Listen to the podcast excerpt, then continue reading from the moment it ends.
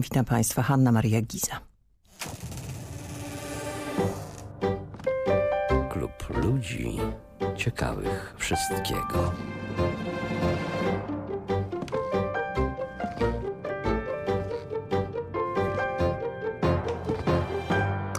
W obecności całego ludu wysunął mnie na czoło bardziej niż mieszkańca pałacu. Koronował mnie własnymi rękami. Zostałam wychowana, by stać się Horusem o silnym ramieniu. Nic podobnego nie stało się w odniesieniu do królów górnego i dolnego Egiptu od początku, za pierwszej generacji. Nic podobnego nie znajduje się w rocznikach przodków ani w ustnej tradycji, oprócz tego, co dotyczy mnie. Bowiem mnie ukochał mój rodzic, który działał na moją rzecz od czasu, gdy byłam w gnieździe w Chemmis. Tak głosi hieroglificzna inskrypcja z czerwonej kaplicy w Karnaku. Świątynię wybudowała Hatshepsut, kobieta faraon, regentka, która została królem. Witam gości w studiu Radia Merkury w Poznaniu dr Andrzej Ćwiek, archeolog. Dzień dobry. Dzień dobry. Dzień dobry. Dzień dobry. Adiunkt w Instytucie Prahistorii Wydziału Historycznego Uniwersytetu Adama Mickiewicza w Poznaniu. Kurator i kustosz Galerii Egipskiej w Muzeum Archeologicznym w Powstaniu. W Poznaniu zastępca kierownika misji archeologicznej w Egipcie w Tel Atrib, Sakkarze, Deir el Bahari. Tam pracowałem, zastępcą kierownika jestem przyjechał do Górna, tak, ale to mm, tak, dzia no. działam w terenie w każdym razie. Wymieniłam tak, wszystkie te miejsca, gdzie pan doktor... Tak, strasznie długa tytulatura, działa. omalże faraońska. Tak. No faraońska, bo o faraonach rozmawiać będziemy.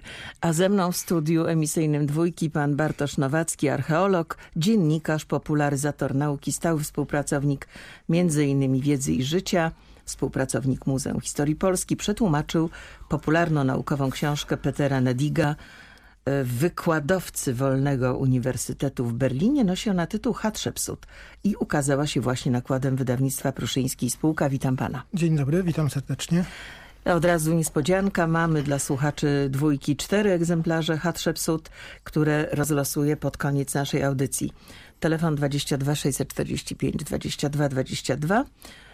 Wydawca dzisiejszego klubu Ludzi Ciekawych Wszystkiego Krzysztof Jakubowski będzie od Państwa odbierał telefony za pół godziny. klcw.polskieradio.pl to jest nasz adres mailowy, a program realizuje Marek Dalba. Chciałabym, żebyśmy na, na początku uporządkowali, czy też wyjaśnili pewną niezwykle istotną rzecz. Czy pojęcie faraon odnosi się do godności królewskiej jako instytucji, czy też do konkretnej osoby? To, Proszę, doktor Andrzej Ćwiek. Tak, e, e, oczywiście związana bardzo z osobą e, e, Hatshepsut, o której zazwyczaj mówimy królowa, tak, bo to jeszcze jest e, w przypadku naszej bohaterki e, ten dodatkowy szkopuł, że zazwyczaj mówimy o niej królowa, a w pewnym momencie ona była królem, a jak do tego się ma pojęcie faraon? Otóż tak naprawdę odpowiedź na pytanie, które pani zadała, powinno być takie, że zarówno dotyczy to instytucji, jak i mogło być stosowane w stosunku do pojedynczych, pojedynczych osób samo y, słowo faraon, w polskim y, wzięte z greki, tak, greckie farao, y, pochodzi od egipskiego sformułowania per a, co oznaczało wielki dom, a było takim kryptogramem, tak, mm, mm, królewskiego pałacu, było określeniem królewskiego pałacu i było stosowane na bardzo podobnej zasadzie, chyba jak dzisiaj mówimy biały dom. Otóż zasadniczo jest to nazwa budynku, czy też potem instytucji, ale jeżeli mówimy Biały Dom powiedział, to nikt nie ma wątpliwości, że nie budynek gada, tylko prezydent Stanów Zjednoczonych się wypowiedział. Otóż tak samo y, w starożytności, jeżeli mowa była o y, wielkim domu właśnie per A, to oznaczało to Pałac Królewski, ale w domyśle mogło oznaczać również faraona. Y, z tym, że sami Egipcjanie mieli kilka mm, terminów czy słów, którymi określali swoich władców i tu ma to istotne znaczenie w przypadku Hatshepsu, dlatego że zasady zasadniczo te, y, te y, określenia, te tytuły, imiona królewskie, mówimy o takim zestawie kanonicznym pięciu imion królewskich y, w tytulaturze. Otóż one zasadniczo odnosiły się do, do mężczyzn, tak? co nie znaczy, że nie mogło powstać, a teraz powstać prze... żeńska forma. Dobrze, tak. a teraz zatrzymajmy na chwilę ten, ten wywód, bo do tego, co męskie, co żeńskie jeszcze wrócimy.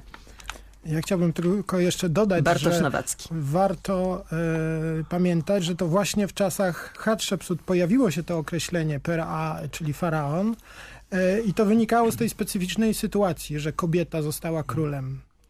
Czyli mieszkanka faraonii.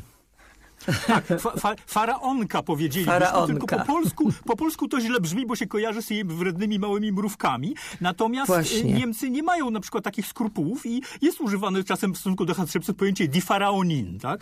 E, Tak, A e, e, w, w, w terminologii anglosaskiej z kolei używa się często terminu female pharaoh, czyli żeński faraon. Tak? Kobie, po polsku kobieta faraon chyba najlepiej, najlepiej brzmi. W każdym razie zdecydowanie jest to bardzo istotne, żeby e, mówiąc o Hatshepsut, a zwłaszcza o czasach, kiedy panowała jako faraon, używać właśnie pojęcia e, król, żeński król, żeński faraon, a nie królowa, bo e, w starożytnym Egipcie nie istniało chyba pojęcie królowej w takim znaczeniu, jak była królowa Wiktoria, czyli jest królowa Elżbieta, że jest to samodzielnie panująca y, władczyni. Natomiast królowa, jak mówimy o, o kimś w starożytnym Egipcie, to mamy raczej na myśli małżonkę królewską. No właśnie. Do tego pewnie jeszcze No wrócimy. właśnie, tak, tak, do tego jeszcze- do- wielką tak. Małżonką królewską. Tak, ja rozpoczęłam nasze spotkanie w Klubie Ludzi Ciekawych Wszystkiego od y, przeczytania fragmentu inskrypcji z Czerwonej Kaplicy w Karnaku, y, w której to Hatshepsut powołuje się na jak gdyby naznaczenie przez ojca, prawda, przez Totmesa I. Czy rzeczywiście istnieją jakiekolwiek dowody na to, że jej ojciec Totmes pierwszy, czy Tutmozis pierwszy, trzeci władca XVIII dynastii uznał, że to właśnie ona powinna zasiąść na tronie faraonów. I z jakiego powodu musiała poślubić swojego młodszego przyrodniego brata Tutmozisa II. I czy związki, wszystkie pytania naraz, i czy związki kazirodcze w rodzinie królewskiej były regułą?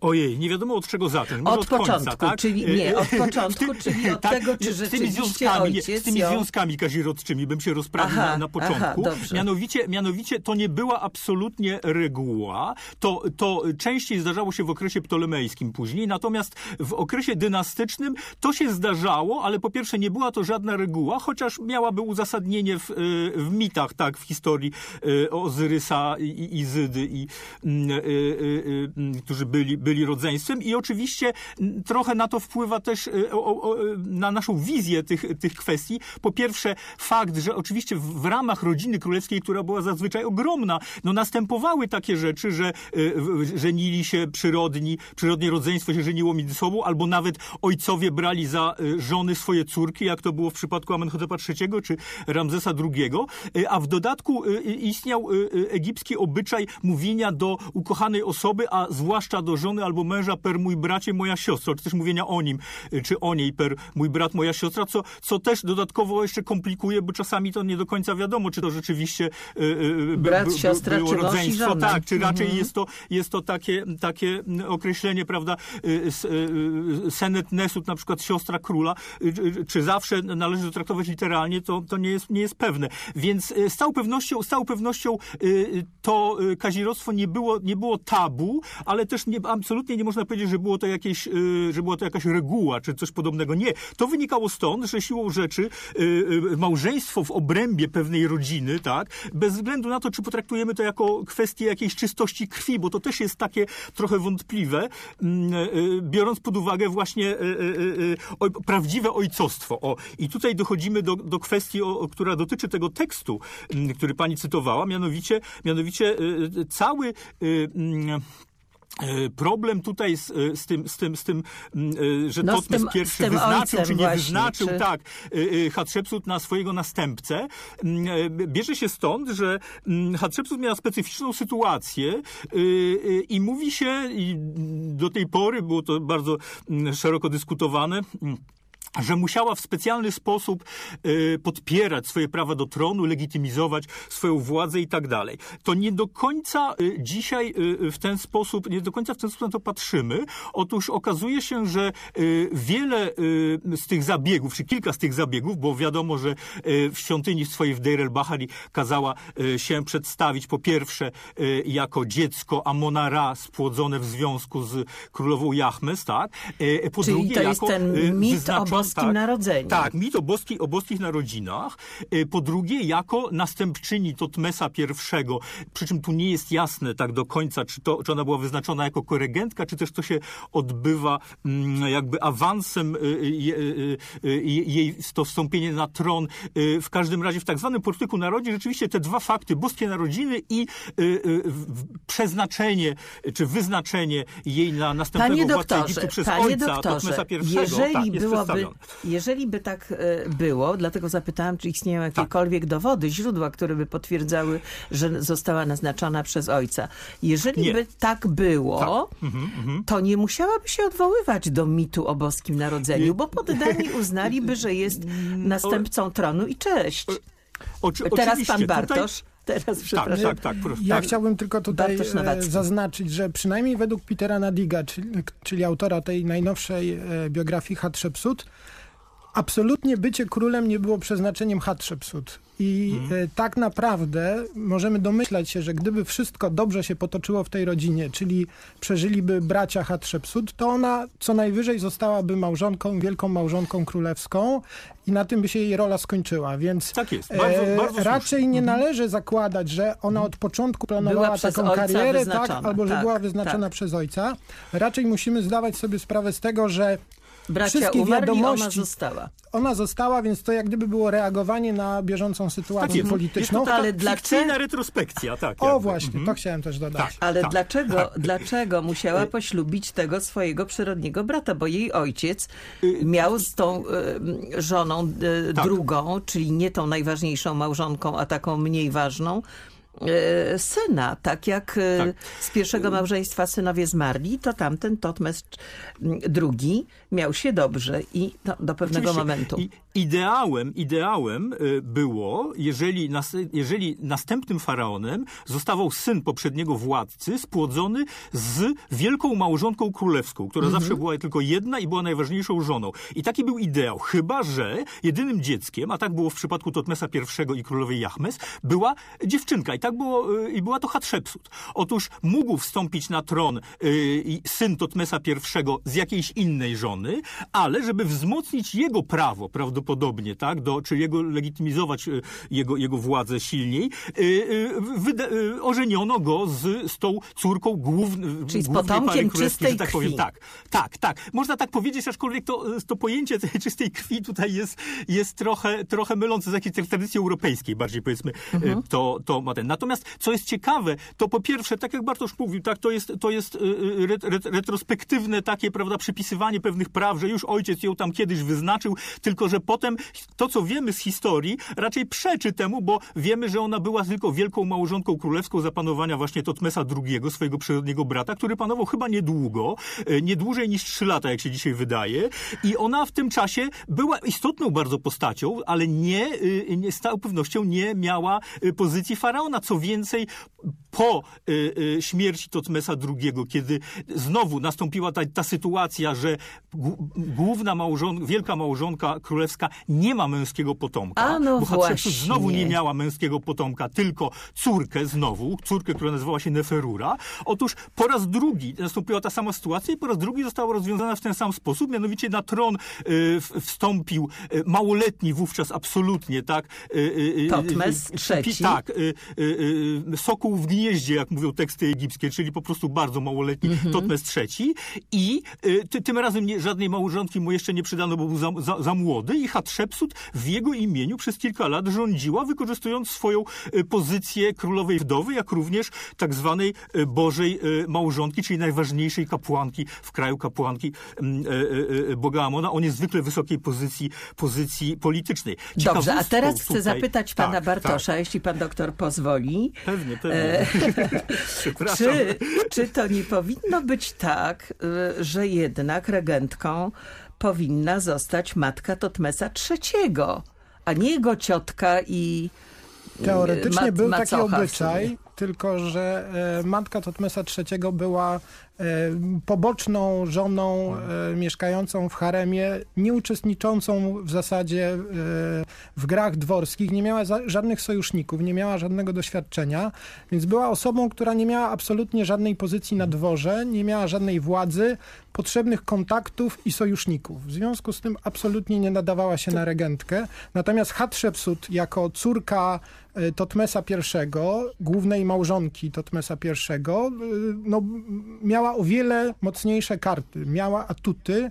E, W dodatku no, ona znała e, dwór, wiedziała jak e, wyglądają mechanizmy rządzące e, Egiptem i w związku z tym ona od razu stała się tą naturalną kandydatką na regentkę i wykorzystała to. Dobrze, czyli Tak, dodałbym Hatshepsut, królowa wdowa, nosząca tytuły małżonki króla, siostry króla i małżonki Boga, objęła funkcję tak, regentki, prawda? Czy Tak. nie powinna była Hatshepsut ograniczyć swojej pozycji właśnie do roli regentki i w momencie osiągnięcia dojrzałego wieku przez Totmesa III przekazać mu władzę? Tymczasem ona po siedmiu latach regencji, zanim e, Totmes e, III uzyskał ten wiek e, tak zwany dojrzały, to ona sama postanowiła się koronować, ale nie zrzucając bratanka z tronu. Cóż to za układ był dziwny. To był układ jedyny w swoim rodzaju i e, właściwie mówi się czasami, e, używa się pojęcia koregencja w stosunku do takiej sytuacji, kiedy e, dwóch władców rządzi jednocześnie. Tymczasem dzisiaj coraz częściej jest to podawane w wątpliwość i przypadek Hatshepsu i Totmesa III pewnie jest jedynym w w 100% potwierdzonym i absolutnie nietypowym przykładem czegoś podobnego. Trze- Trzeba powiedzieć jedną rzecz, że trochę inaczej na to patrzyliśmy jeszcze do niedawna, a troszkę inaczej, inaczej już dzisiaj zaczyna się postrzegać to wstąpienie na tron Hatshepsut w siódmym roku panowania Totmesa III i przyjęcie przez nią tytulatury i ikonografii faraońskiej. Otóż do tej pory e, trochę tak e, na zasadzie zła ciotunia, prawda, i tak dalej, uważano, że, że, że to miało na celu no właśnie realizowanie jej osobistych ambicji kosztem tego bratanka, którego wprawdzie nie strąciła z tronu, ale ledwo go tam tolerowała. Tymczasem wygląda na to, że nic podobnego. Totmes III po, po przyjęciu przez e, e, e, Hatshepsut tego całego faraońskiego sztafarzu wcale nie miał gorzej, tylko jak się wydaje lepiej, a w każdym razie bardzo dobrze. Szkolił się na wyprawach wojennych, miał harem, miał ogromny dwór, prawda, i pozycję prawie równą jej. Rzeczywiście Hatshepsut przedstawiała się w wszystkich ceremoniach na pierwszej pozycji, ale on zaraz, zaraz, zaraz za nią wszędzie, wszędzie, wszędzie występował. I e, wydaje się, że pozycja Hatshepsut, która oparła się na zaufanych dostojnikach swojego ojca i na swojej własnej pozycji, bo trzeba powiedzieć, że to jest bardzo specyficzny czas egipskiego, e, egipskiej historii, kiedy kobiety, e, królowe, boże małżonki i, i, i, małżonki królewskie odgrywają ogromnie ważną rolę, najpierw zagrzewając cały kraj w walce z Hyksosami i nawet dowodząc, jak się wydaje, e, wojskami od czasu do czasu, a potem na początku XVIII dynastii właśnie sprawując w razie czego rządy w kraju. E, Hatshepsut zresztą oparła się na swojej matce prawdopodobnie, która wtedy jeszcze żyła, a która pełniła ten, tę funkcję mał- Bożej Małżonki. W każdym razie Totmes III, jak się wydaje, był młody i celem, gdyby Hatshepsut chciała go usunąć, jak się wydaje po kilku latach zrobiłaby to panowania swojego, zrobiłaby to bez problemu. Tymczasem dzisiaj coraz częściej rozważa się taką koncepcję, że jej y, y, przyjęcie tytulatury faraońskiej i y, zaistnienie jako faraon y, być może było spowodowane na przykład zagrożeniem życia y, Totmesa III w, jakiejś, y, y, w czasie jakiejś epidemii czy czegoś takiego, bo mamy takie poszlaki, że coś podobnego wówczas nastąpiło i chodziło o to, żeby Egipt miał jednak władcę, w razie czego, a, a, a potem Hatshepsut, jak się wydaje, szkoliła go i zmierzała do tego, żeby Czyli zadbała o jego dobre przekazać. wykształcenie. Dbała o, pa, o państwo. Dbała, jak Ale się teraz, wydaje, jeśli pan doktor pozwoli, oddamy głos panu Ja Bartoszowi Nowackiemu, który Chciałbym chce coś dodać. zwrócić uwagę na jedną rzecz, z czego to wynikało, że tak naprawdę e, w tym wszystkim chodziło o opiekę nad Totmesem III. Trzeba Mhm. pamiętać o tym, że e, zmarli ci trzej przyrodni bracia Hatshepsut w młodym wieku, bo Hatshepsut miała trzech braci, którzy teoretycznie I to mogli byli przejąć... przyrodni bracia, a Wszyscy nie byli tej samej rodzeni. pobocznej żony. żony Mhm. Totmesa Drugorzędnej. I, drugorzędnej. W związku z tym ona miała trzech braci, którzy teoretycznie mogli e, zasiąść na tronie. E, Dwóch starszych zmarło wcześniej, został tylko ten trzeci, e, który został Totmesem II, jej małżonkiem i Mhm. on też zmarł w młodym wieku. Także w sumie e, Znaczy można zdążyła mu urodzić córkę. tylko córkę. Tak, tylko córkę. w i związku on... z tym można przyjąć Jeżeli założenie, była to że... jego córka. O ile. A, o, za chwilę o tym też, Natomiast- ale za chwilę. Zinterpretować można tą sytuację w ten sposób, że największym problemem e, dynastii rządzącej w Egipcie było zachowanie i troska nad Ciągłości następcą tronu. tronu. E, Tak, bo to był kłopot. W związku z tym te działania można interpretować, że to było zabezpieczanie się na wypadek, gdyby Totmes Mhm. przyszły trzeci również zmarł w młodym wieku. I wtedy byłby to o wiele większy problem, gdyby zachowano te dawne zwyczaje. Ja pozwolę sobie jeszcze wrócić do tego, co pan e, doktor już podniósł, ale pyta pani Maria z Lublina, e, czyli może rozszerzmy to troszeczkę, jaka była pozycja kobiety w starożytnym Egipcie na dworze faraona, w rodzinach arystokratycznych, w rodzinach zwykłych ludzi. Jaki system rodzinny panował w Egipcie? Monogamia czy poligamia? Bo tutaj te żony pierwszoplanowe, drugoplanowe, ważne i nieważne. W, kilku słowach bardzo trudno, ale, ale powiedzmy tak. No w kilku Po- słowach. Zaczynając od końca. Poligamia i monogamia. Poligamia była powszechna w rodzinie królewskiej. Król miał wiele małżonek, z których jedna była wielką małżonką królewską i miał y, bliżej niesprecyzowaną, to będzie zależało od władcy, y, liczbę kobiet w haremie, tak, z których niektóre mogą nosić tytuły królowych, innych, inne nie i o większości w ogóle nie wiemy. Ale w tym sensie poligamia istniała. Natomiast czy y, ludzie elit, bo oczywiście o, o, o, o, o, tak zwanych zwykłych ludziach i szwellachach to najmniej wiemy, ale tam na pewno to, to, to, to było, było monogamiczne rzeczy. Mamy czasami dane y, o kilku żonach jakiegoś dostojnika, przy czym niejasne jest, na przykład wszystkie są przedstawione w jego grobowcu, prawda, ale nie jest jasne, czy one jednocześnie były tymi żonami, czy też jest to, że tak powiem, z, z całego życia y, streszczenie y, y, y, całej historii. Taka, ta, tak na przykład jest ze słynnym grobowcem wezyra Merefnebefa, y, odkrytym przez misję polską kierowaną przez profesora Karola Myśliwca w Sakkarze. Otóż ten Merefnebef miał cztery żony y, i jeszcze jedną, chyba ostateczną towarzyszkę życia, która nie nosi tytułu żony, ale jest w tym grobowcu też przedstawiona i wciąż nie wiemy, czy one, czy one funkcjonowały jednocześnie. Ale jeżeli nawet taki po, y, po, poligamia występowała, to raczej na zasadzie absolutnego wyjątku. Tak? Natomiast jeśli chodzi o pozycję kobiety, to y, po, powiedzmy w skrócie, y, to było społeczeństwo patriarchalne w znacznej mierze, czego najlepszym dowodem jest to, że Hatshepsut była jedną tylko z trzech kobiet faraonów. Wiele kobiet miało wysoką pozycję Ale nie w jedyną. dziejach Egiptu, ale nie, Nie jedyną, więc jedną z trzech, przed nią była to królowa Neferusebek pod koniec XII dynastii, a po niej królowa Tauseret pod koniec XIX dynastii. One miały, fu- y, oficjalnie funkcjonowały jako faraonowie z całą tytulaturą, ikonografią, y, dworem, prerogatywami i tak dalej. Natomiast dużo więcej kobiet, poczynając od królowej Meretneid za pierwszej dynastii, która pewnie w czasie małoletności swojego syna Dena rządziła, dużo więcej kobiet działało na zasadzie regentek właśnie, czy, czy jakichś... jakichś które y, ustępowały silnych w momencie tak. Ale- uzyskania pełnoletności ale trzeba powiedzieć jedno. O, następcę nawet tronu. jeżeli było to bardzo rzadkie, to, że kobieta mogła być faraonem oficjalnie, to jednak było to możliwe. Co Mhm. dowodzi, że, że ten patriarchalizm nie był taki stuprocentowy. Ale, i- panie i- doktorze, Tak, ale żadnej z Tak. tych kobiet, faraonów, nie spotkało to, co spotkało Hatshepsut. W jej przypadku akcja usuwania wszelkich śladów, memoriae, tak, wymłotkowywania jej wizerunków była skrupulatnie przeprowadzona, także już e, po narodzinach współczesnej egiptologii długo się spierano, czy Mhm. taki ktoś jak Hatshepsut w ogóle istniał. O tak, rzeczywiście, Champollion jak pierwszy raz pojechał do, do, do, do był w Egipcie i był w Deir el-Bahar i to y, y, tam domniemywał, że, to genialny jest nie francuski tak, tak, egiptolog, tym- który tak, rozszyfrował egipskie hieroglify. Tak. Y, I, i rzeczywiście od, od jego czasów tak była dyskusja, czy, czy żeński faraon i, i, i, jak, jak to wyglądało.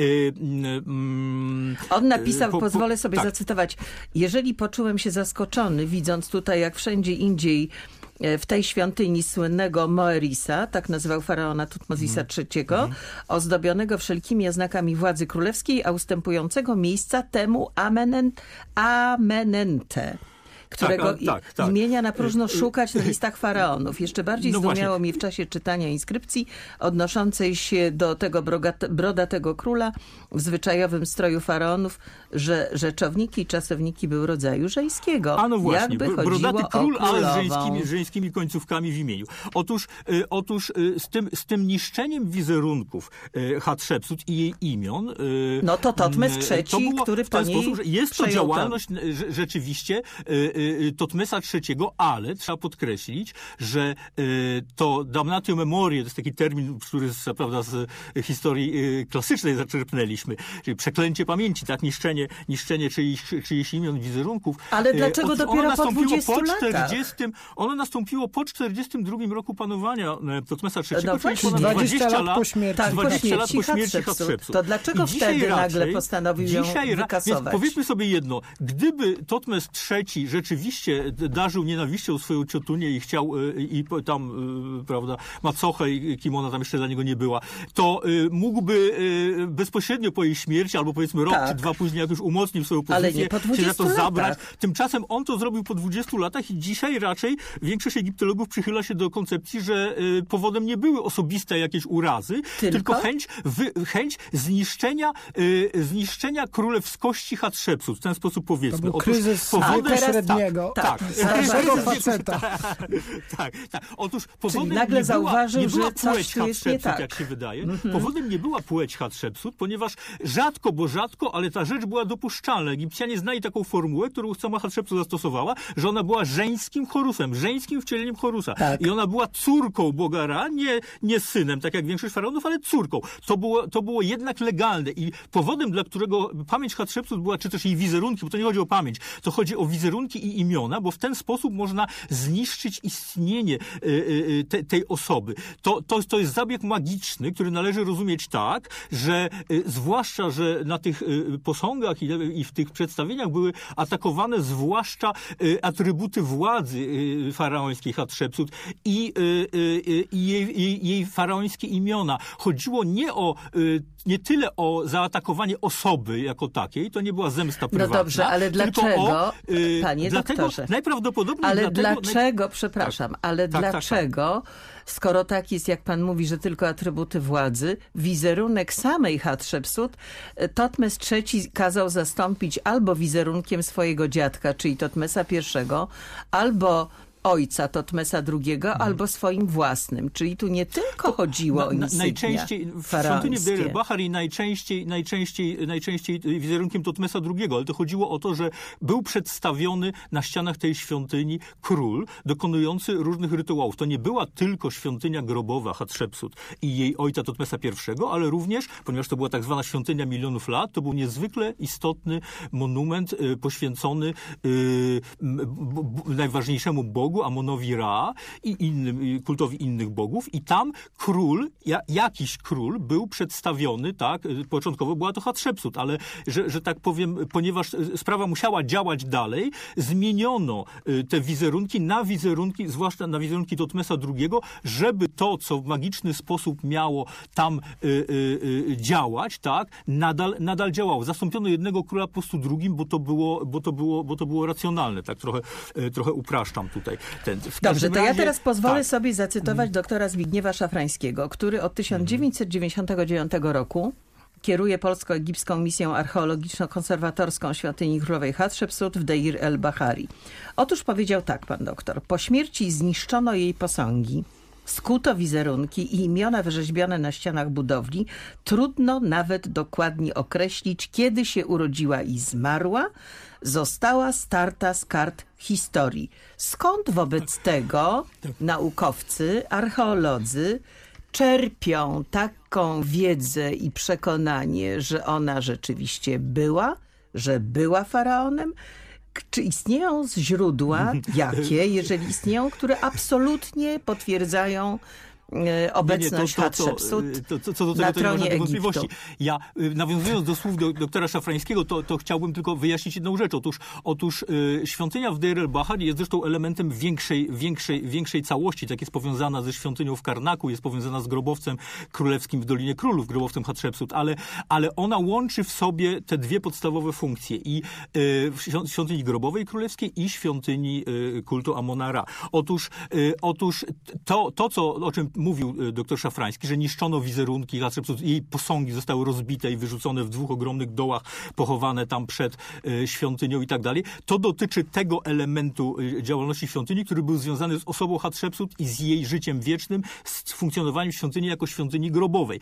I tam nikt nie, nie przerabiał jej wizerunków na, na, na, na, na inne, prawda, i tak dalej. Natomiast, natomiast część dekoracji świątyni była zmieniona po to, żeby ta świątynia mogła funkcjonować. Potem Totmes III, jak się wydaje, zmienił trochę koncepcję i pobudował obok swoją własną świątynię, y, o- która została odkryta zresztą przez misję polską, tak, przez profesora Michałowskiego y, w roku 1962 i ta świątynia miała przejąć tę część funkcji świątyni Hatshepsut. Także, także tutaj z tym, z tym, z tym niszczeniem, niszczeniem wizerunków i imion, bo to jest dokładnie to samo, sztuka i pismo w Egipcie było, było właściwie, właściwie tożsame i chodziło tutaj o, o to, żeby y, zaszkodzić Hatshepsut oczywiście y, w magiczny sposób po śmierci, ale przede wszystkim, żeby ją usunąć z linii prawowitych królów.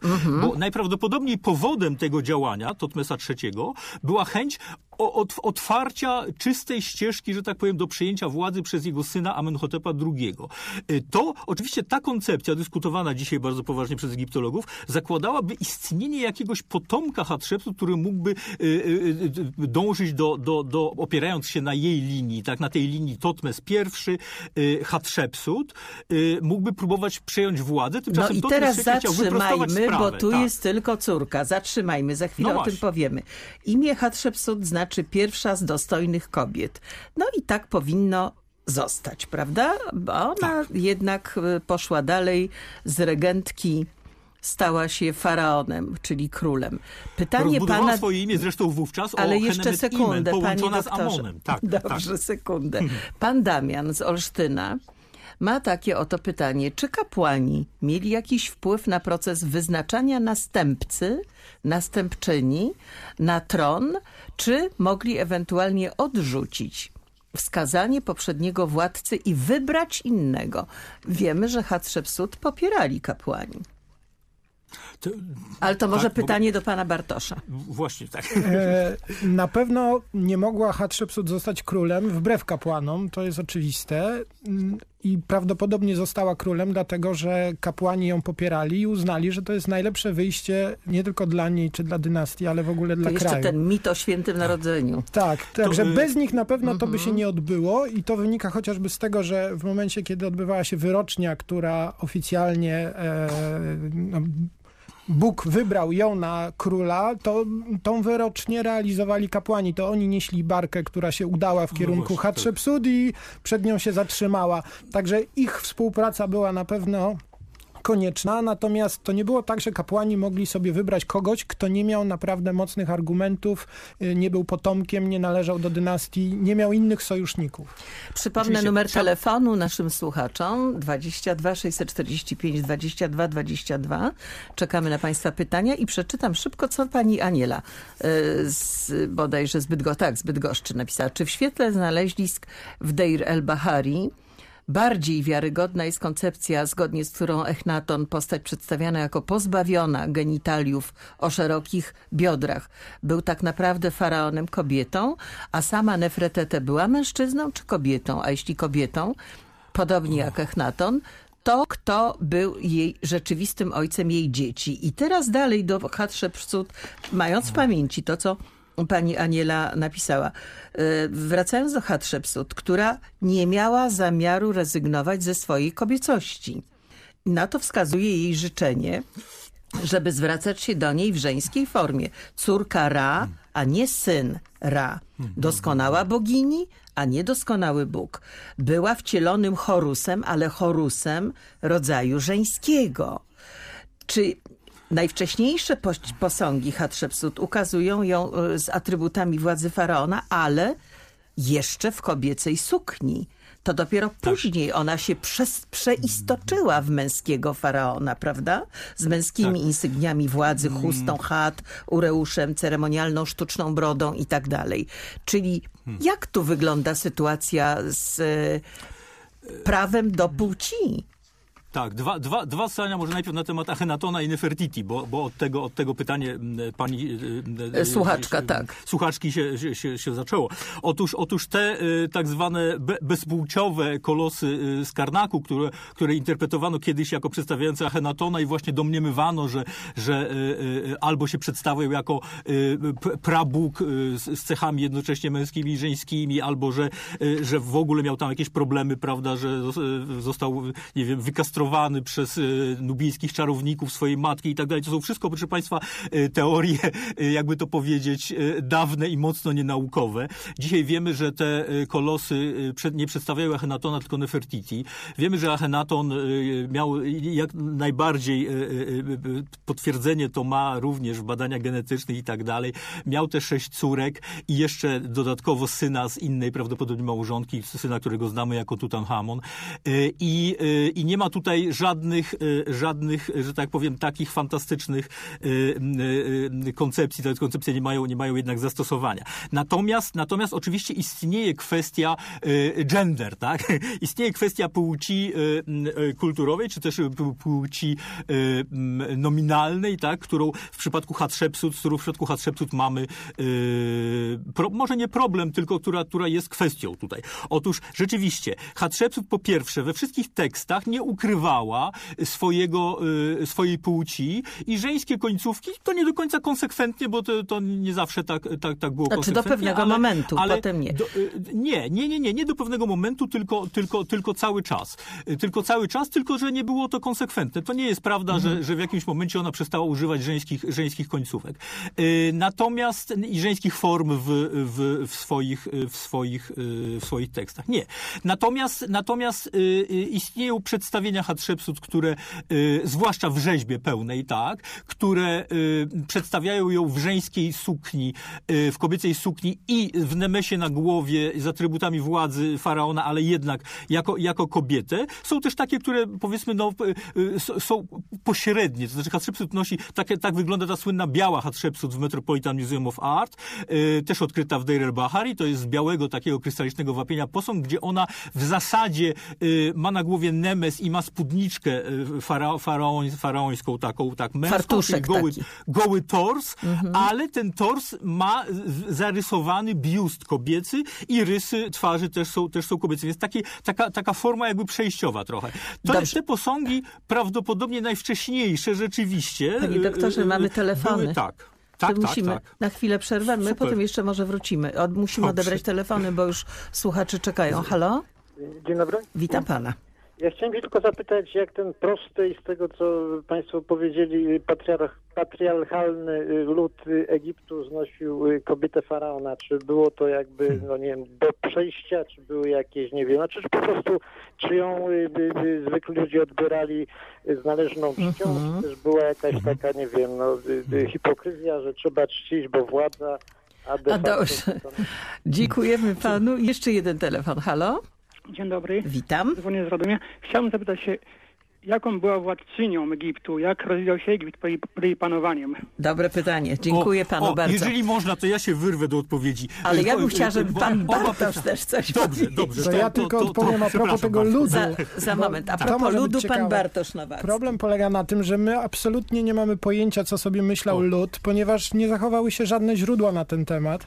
I to też trzeba mieć e, zawsze w głowie, kiedy myślimy o Egipcie. My wiemy tylko to, co władcy i ich ludzie chcieli nam przekazać. Nie, praktycznie nie zachowały się żadne pamiętniki, jakieś opisy historyków, którzy by przedstawiali, nie Znaczy, wiem, życie buntu codziennie. przeciwko e, Z- z- Nefretete, e, nie Nefretete, Nefertiti, tylko e, Hatshepsut Hatshepsut. nie było. Buntu Nie, nie, nie- nie- ale to nie świadczy jeszcze o tym, co sobie tam ktoś mówił pod nosem. Oczywiście. Prawdopodobnie zwykły lud to w ogóle dobrze nie wiedział, bo docierały do niego tylko oficjalne imiona Hatshepsut. Lud był oczywiście niepiśmienny, więc nie miał o tym zielonego pojęcia. Tak, wiedział, tak. że jest władca, który rządzi. Proszę, proszę Państwa, to Panie to doktorze, wygląda... pytanie tak. teraz drugiego tak. słuchacza, jakim była Więc władcą? właśnie, w związku Czego z tym, dokonała? ale to jest absolutnie w związku z pierwszym pytaniem również, odpowiedź Tak. na drugie pytanie. Mianowicie Hatshepsut była jedną, jedną z najwybitniejszych, jednym z najwybitniejszych władców, tak, jednym, jedną z najwybitniejszych władców w dziejach Egiptu. I dla przeciętnego człowieka, bo rzeczywiście to, co my wiemy, to jest to, jest to co nam przekazali faraonowie i elity, tak, i, i, i dostojnicy tych czasów. Y, Natomiast dla przeciętnego człowieka z całą pewnością istotne było to, jak to państwo w jej czasach wyglądało. Czy był dobrobyt, czy był spokój, prawda, czy było bezpieczeństwo i tak dalej. I trzeba na te pytania, w, oparciu o naszą wiedzę historyczną, naprawdę ogromną ilość źródeł mamy, jeśli chodzi o panowanie Hatshepsut, to na te pytania można odpowiedzieć wyłącznie pozytywnie. Y, I ta wybitność Hatshepsut polegała na tym, że ona y, ja- jako y, pie, pierwszy władca właściwie po czasach walk z Hyksosami i odbudowy państwa, no postawiła ten Egipt na, na trwałych fundamentach. Rzeczywiście kontynuowała oczywiście politykę swojego ojca, Totmesa I i to sprzątanie po, y, po Hyksosach, którzy, jak mówią teksty w jej świątyni, y, rządzili bez Ra, bez Boga Słońca i za jej, to, co możemy stwierdzić za jej czasów, to jest, to jest dobrobyt, to jest, y, to jest działalność budowlana, na którą mogła sobie pozwolić na ogromną skalę, to jest wyprawa do puntu na krawędź prawda, ówczesnego znanego świata właśnie. po różne luksusowe dobra i tak dalej. I wygląda na to, że z perspektywy Ale to ona sama się człowieka- wyprawiła do puntu, nie, czy wysłała nie, nie, nie, nie. Ona wysłała III? Pod... Nie, nie, nie. Ani Tutmesa III nie wysłała, z tego co wiemy, ani sama się nie wyprawiła, tylko, y, tylko wysłała swojego kanclerza Nehesiego. Natomiast sama ona, to jeszcze ciekawostka taka, bo przypisuje się jej pacyfizm, y, że to byłoby zgodne z kobiecą naturą i tak dalej, i tak dalej. Dzisiaj wiemy, że za Hatshepsut y, były wyprawy wojenne, zwłaszcza do Nubii i co najmniej jedną z nich ona chyba prowadziła osobiście, także nie była wcale taką, taką słabą kobietą, tylko raczej tym, co dzisiaj się w internecie określa y, y, jako, prawda, silną i niezależną y, kobietę, więc pi- pierwowzór dzisiejszych Nasz, feministek... nasz, y, słuchacz, pan, nasz słuchacz, pan Krzysztof e, z Serokomli pyta, gdzie znajdowała się kraina Punt. Trudne pytanie. No, Do dzisiaj nie wiemy. stamtąd zapachy bogów przecież Tak. pochodziły. To do dzisiaj nie zostało do końca wyjaśnione, ale gdzieś w okolicach rogu Afryki, czyli e, Tak. Etiopia, No nie- tak. Somalia. Wydaje się raczej, że bli, może troszkę bliżej, znaczy oczywiście Somalia była rozważana bardzo poważnie, a również Półwysep Arabski też, ale, ale dzisiaj coraz więcej wskazuje na to, że to są te tereny południowo-wschodniego Sudanu, na południe od Port Sudan i Erytrei. Y, Tam można było dopłynąć Morzem Czerwonym, ale również lądem poprzez y, Nubię, Dolną Nubię i Górną y, Nubię, można było tam, tam dotrzeć i chyba tam gdzieś należy poszukiwać tego punktu, z którego bo- boskie to, towary y, y, sprowadzano, przede wszystkim złoto, kadzidło i mirrę. Tak. Napisał do nas pan Włodzimierz tak oto, że wyprawa do krainy Puntu trwała 3 lata, zakładając prędkość żeglowania 20 km dziennie, wcale nie wygórowana wartość, daje to 20 tysięcy kilometrów, czyli cel wyprawy był około 10 tysięcy kilometrów od Nie, nie, to jest nieporozumienie, to jest nieporozumienie. Pan, pan myśli o czymś innym, pan myśli o wyprawie Fe, Fenicjan za panowania faraona Necho, którzy opłynęli Afrykę. I rzeczywiście według y, y, tekstów, y, według autorów klasycznych tyle to trwało, trzy lata, bo oni z, y, wysiadali na ląd, obsiewali pola i potem tego, ale to dotyczy zupełnie innego wydarzenia. Ile Odbieramy podróż telefon. do punktu nie wiemy, ale wiemy, że powrót trwał dwa miesiące na przykład. Aha, więc to, no to nie było tak daleko. To, to nie, nie, to, to, to, to te trzy lata dotyczą zupełnie innej historii. Dobrze, odbieramy telefon. Halo?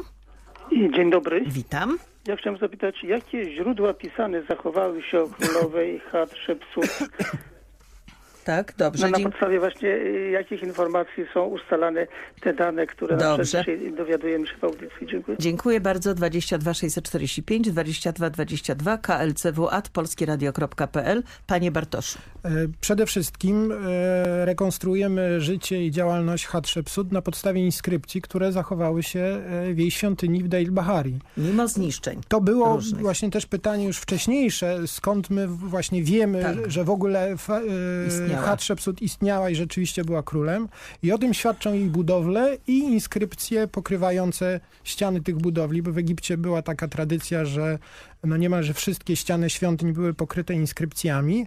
I to były e, różnego rodzaju inskrypcje. Większość oczywiście w świątyniach e, to były inskrypcje religijne, natomiast część z nich pozwala nam również wyciągać pewne wnioski na temat różnych wydarzeń i całą wyprawę do punktu. Możemy właśnie rekonstruować na podstawie całych cykli scen z opisami, które pozwalają domyślać nam się, jak to mogło wyglądać. Z tym, że trzeba mieć zawsze e, w tyle głowy, że to nie jest relacja prasowa, czy, czy jakaś taka prawdziwa relacja, którą możemy traktować, że tak było, bo niestety często było w starożytnym Egipcie tak, że wzorowano się na przykład na e, podobnych relacjach wcześniejszych, na przykład z okresu średniego czy starego państwa.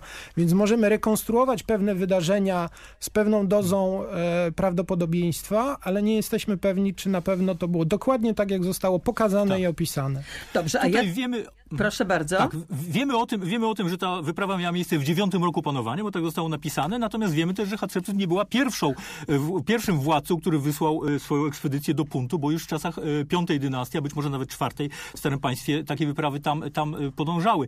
Natomiast dodałbym tylko kwestii, woli uzupełnienia, że oczywiście głównym źródłem do panowania Hatshepsut jest świątynia w Deir bahari ale istotnymi również są świątynia w Karnaku, która była jej oczkiem w głowie też, bo była najważniejszym miejscem na świecie, była siedzibą jej ojca Amonara i również inne budowle, bo wiemy, że Hatshepsut no, budowała na potęgę. Dziś wiemy o, o, o, o świątyniach na, na Elefantynie, również o świątyni skalnej w Dżebelein, która została właściwie odkryta, tak, zidentyfikowana przez polską e, misję e, kilka lat temu. A dodajmy do tego, że również w grobowcach dostojników z jej czasów, tych, którzy właśnie ją wspierali, tacy jak, jak e, Wezyr Useramon, czy arcykapłan Amona Hapuseneb, czy Puj Emra, drugi kapłan Amona, są informacje dotyczące jej panowania, nie tak obfite powiedzmy, ale na przykład potwierdzające y, tę wyprawę do punktu. Tak jest z y, mhm. bardzo zniszczonymi reliefami w grobowcu owego Hapuseneba. Tak? Dobrze, panie doktorze i panie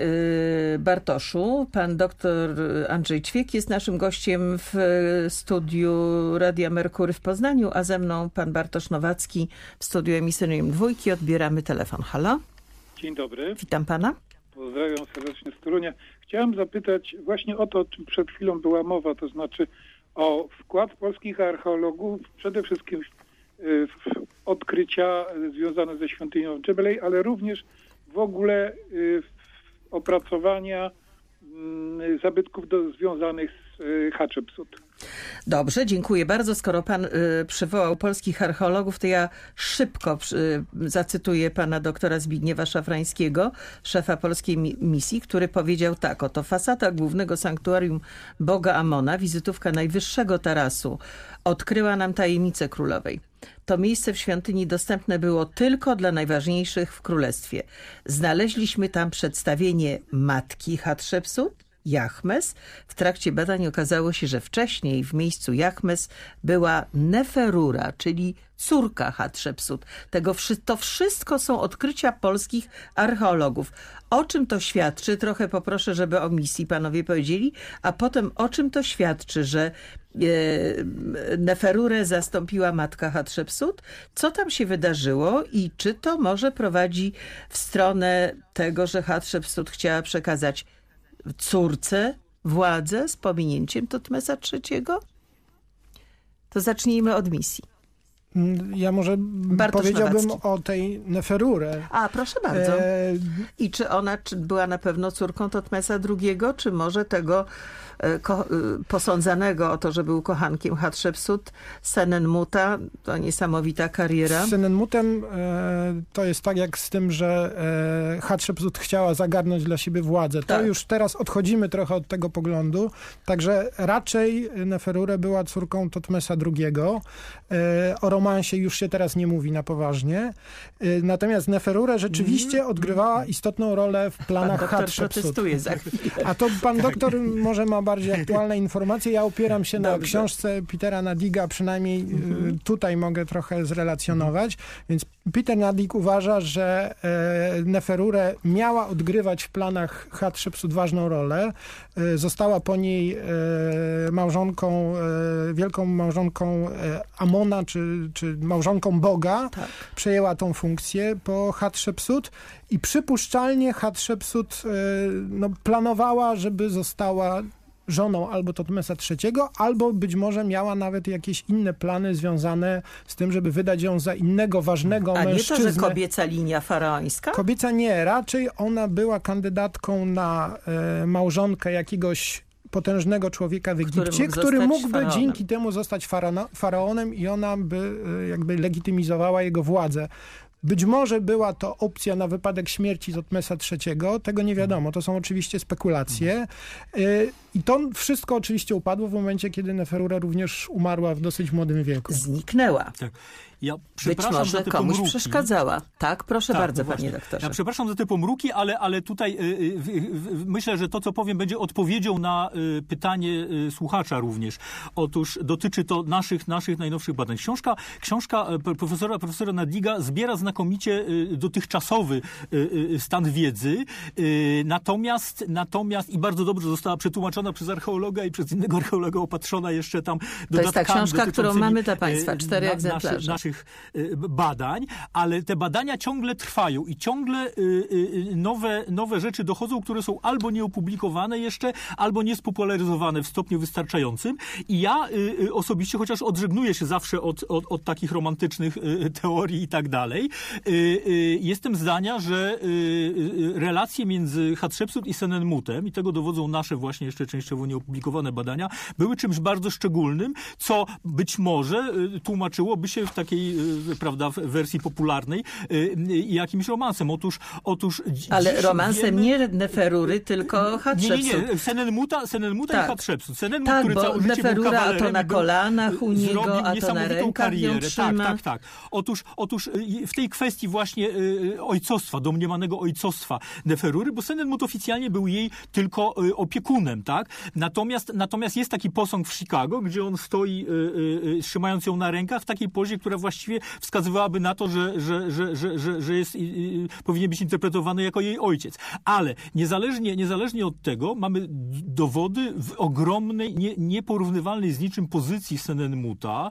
i to zarówno y, za życia, jak i w antycypowanym życiu, y, życiu wiecznym. Jego oba y, grobowce, z których jeden w, Deir el-Bahari właściwie tak, powiązany ze świątynią, celujący tam swoim korytarzem w, mm, w kaplicy Hathor, dowodzi, że y, wygląda to tak, jakby oni oboje planowali wspólne życie wieczne, co, y, co, co, co y, no, stawia znak zapytania nad kwestią, kwestią Neferura. Wiemy jedną, że, wiemy kilka rzeczy. Wiemy, że Neferura być może planowana na żonę Totmesa III albo kogoś innego, ale nie mamy żadnych dowodów, że kiedykolwiek to nastąpiło. Być może planowana na żeńskiego faraona. Ona znika po 11 roku panowania. Panowania Totmesa III, bo trzeba dodać, że Hatshepsut nie wprowadziła własnej numeracji, to były nadal lata liczone, Liczone od od Totmesa, panowania tak. tak, Totmesa III. Otóż po 11 roku Neferura znika i mamy do czynienia z tym dziwnym zjawiskiem, o którym pani mówiła, cytując doktora Szafrańskiego, że, że y, jej wizerunki są przerabiane na wizerunki matki Hatshepsut, królowej Jachmes, już wówczas nieżyjącej. i Czyli to- babki nie jest to Neferury. dokładnie zrozumiałe. Tak jakby Neferura podlegała, y, ale niekonsekwentnemu Też wymłotkowaniu. takiemu Dam, tak, damnatio memorie. Nie wiadomo, co się stało, ale ona znika, jak to się mówi elegancko z kart historii, czyli pewnie umarła. Natomiast Panie doktorze, 16 ale wkrótce- Znika również Senenmut. Otóż to. I ten upadek Senenmuta, tak zwany, w literaturze, tak, używa się takiego pojęcia fall of Senenmut, e, był do tej pory e, no, szeroko dyskutowany, ale, ale zagadkowy. Nie wiadomo było, czy to nastąpiło po śmierci Hatshepsut i ile Totmes III miał z tym wspólnego, prawda, że, że te e, grobowce te Senenmuta nie zostały użyte, czy to był właściwie jeden w dwóch miejscach położony Znaczy, nigdy tak, nie został grobowy. Pochowany w tym wspaniałym grobowcu, pochowany, z- który sobie przygotowywał. Gdzieś. Nie ma żadnych elementów jego wyposażenia Tak grobowego jest. znanych, jego wizerunki są niszczone y, i jego imiona. Nie wiadomo było, co to znaczy. Otóż nasze nowe badania w świątyni Hatshepsut, y, to jest też odpowiedź na to pytanie, co tam jeszcze można znaleźć i tak dalej. Otóż jeżeli się analizuje dobrze te przekucia, zmienione dekoracje, po, y, poniszczone rzeczy, spod których tam wystaje pierwotna, pierwotna treść, to y, można stwierdzić, że wizerunki Senenmuta Senenmuta w świątyni, po pierwsze istniały w miejscach, gdzie się ich nie spodziewano. Y, Janusz Karkowski odkrył y, wizerunek Senenmuta na łódce y, w scenie transportu obelisków. Czyli on był tym, wbrew temu, co sądzono, że on w ogóle w tym nie uczestniczył. Senenmut był tym, który nadzorował transport tych ogromnych obelisków zasuwano do Karnaku. I ten wizerunek został zniszczony, jak również wizerunek w momencie, kiedy jest narada przed wyprawą do Puntu. Tam jest trzech dostojników przedstawionych. Wszyscy trzej byli wymłotkowani, tylko teraz okazuje się, że Senenmut był zniszczony, jego wizerunek wcześniej. Innymi słowy, niż tamci, którzy, których, których kazał zniszczyć Totmes III prawdopodobnie. Dowodzi do tego, że, że Senenmut, mówiąc krótko, podpadł. Jeszcze podpadł na... Hatshepsut. Mhm. Jeszcze za, za, za, jej panowania i to podpadł tak dalece, że, nie, że nie, nie został pochowany w tych ogromnym nakładem i z ogromnym prestiżem, tak, bo, bo zarówno te, te, te grobowce, jak i jego wizerunki w świątyni. Wiadomo o tym, że za ścianą, za drzwiami w prawie każdym pomieszczeniu y, był jego wizerunek, ukryty tak, żeby nie było w pierwszej chwili widać, gdzie on mógł być w towarzystwie bogów tak jak władca, tak jak sama Hatshepsut. To był niesłychany przywilej, który No bo on był takiego prostego, niskiego pochodzenia i nagle jego awans po prostu szalony. kariery, tak, on jest przykładem takiej kariery, o której się mówi od pucybuta do milionera. Tam tak. należy powiedzieć od pucybuta do senenmuta. E, Panie e, doktorze, Ale musimy nie do wezyra jeszcze, jeszcze musimy Bo... na sekundę e, jeden telefon połączyć i to ostatni bardzo króciutko. Halo? E, dzień dobry Państwu. Dziękuję za cierpliwość. E, chciałem zapytać, e, czy królowa Hatshepsut była ewenementem, że tak powiem, na tronie, czy przed nią bądź po niej A, mówiliśmy już o tym. Mówiliśmy tak. już o tym, nie słuchał tak. Pan od początku, ale dziękuję za pytanie. I jeszcze, to ja poproszę teraz, tak. żeby Pan Bartosz odpowiedział słuchaczowi dwoma zdaniami, bo kończymy program. Była kimś wyjątkowym, ponieważ w sumie rządziły tylko trzy kobiety w Egipcie, natomiast żadna żadna z nich nie była królem koronowanym takim jak e, Hatshepsut. Dobrze. Znaczy nie, znaczy były, trzy były koronowane, było więcej, które rządziły w tym, natomiast Neferusebek za 12 dynastii i Tauseret za 19 były także koronowane tak jak Hatshepsut, ale z pewnością ona była najwybitniejszą z nich. O tak powiedzmy. Jeszcze tutaj mam jedno pytanie. Pan Roman y, mówi, goście pani powiedzi, jeden z gości pani powiedział, że Hatshepsut używała y, używała w piśmie końcówek żeńskich. Interesuje mnie, jak w piśmie obrazkowym zaznaczano rodzaj żeński lub męski. To jeszcze dwa słowa na ten temat, bo kończymy. Panie doktorze. Y, przy pomocy, przy pomocy znaku y, takiego pół, przypominającego pół, y, półokrąg, tak, y, y, który przedstawiał po prostu bochenek chleba. To jest, to jest znak, który, który odpowiada literce ty, a literka ty była żeńską końcówką w najrozmaitszych słowach, niezależnie od tego, czy to był rzeczownik, czy, czy, czy, czy, czy przymiotnik, prawda, tylko to ona wskazywała na to, że to jest rzeczownik rodzaju żeńskiego. I w ostatnim zdaniu, do tego, czy to było patriarchalne społeczeństwo, czy jednak pozycja kobiety była, była e, e, wysoka, o tym też świadczy język. Proszę Państwa, my mówimy syn, córka, my to różnicujemy. Kończymy. My mówimy e, siostra, siostra, brat, tak? My, Anglicy też mówią son, daughter i tak dalej. W starożytnym Egipcie to były, to były słowa, które różniły się tylko tą końcówką. Brat, siostra to było sen, senet. Syn, córka to było sa, sat. Więc, więc to może też o czymś świadczy. Kończymy, kończymy kończymy. E, Hatshepsut e, panowała 21 lat, kazała się pochować ze swoim ukochanym ojcem e, Tatmezisem I w Dolinie Królów. Jeszcze może zacytuję pani profesor Jadwiga Lipińska, powiedziała w jednym z wywiadów, że istniały teorie sugerujące, że królową zamordowano albo odsunięto od władzy z powodu jej planów dotyczących dziedziczenia tronu przez kobiety, ale, cytuję, ostatnie egipskie odkrycia i identyfikacja mumii władczyni dają prostsze wyjaśnienie. Hatshepsut była starą kobietą, otyłą, łysawą, cierpiącą na raka, osteoporozę i zapewne cukrzycę. Umarła w wieku 45-60 lat. No i teraz e, państwo pytali, e, pytali o, o to, czy lud wspierał faraona kobietę, czy też nie. Ja znalazłam taki oto e, cytat. Faraon był gwarantem Maat, czyli tego, że słońce wstaje i zachodzi. Nil regularnie wylewa, a potem wraca do koryta. Że dzieci rodzą się i rosną, ziemia daje plony. Po co więc pytać, czy władca jest kobietą, czy mężczyzną? Poddani nawet o to nie pytali. I teraz nagrody. Zamykam oczy. Pierwszy egzemplarz Hatshepsut, pan Roman Szczasny i poproszę o adres, bo nie ma. Drugi egzemplarz pan Damian Szweda z Olsztyna, poproszę o adres, bo nie ma. I spośród słuchaczy, którzy zadzwonili, pan Wojciech Bryłka ze Szczecina i pan Wojciech, o dwóch Wojciechów, Szreniawski z Torunia. Ci państwo otrzymają nagrodę w postaci książki Hatshepsut y, autora Petera Nadiga, tłumaczoną przez naszego gościa pana Bartosza Nowackiego. Dziękuję. A książka ukazała się nakładem wydawnictwa Proszyński Spółka. Dziękuję. Poznań w studiu Merkury. Naszym gościem Dziękuję był dr bardzo. Andrzej Ćwiek. Do usłyszenia. Hanna Maria Giza. Do widzenia. Autopromocja.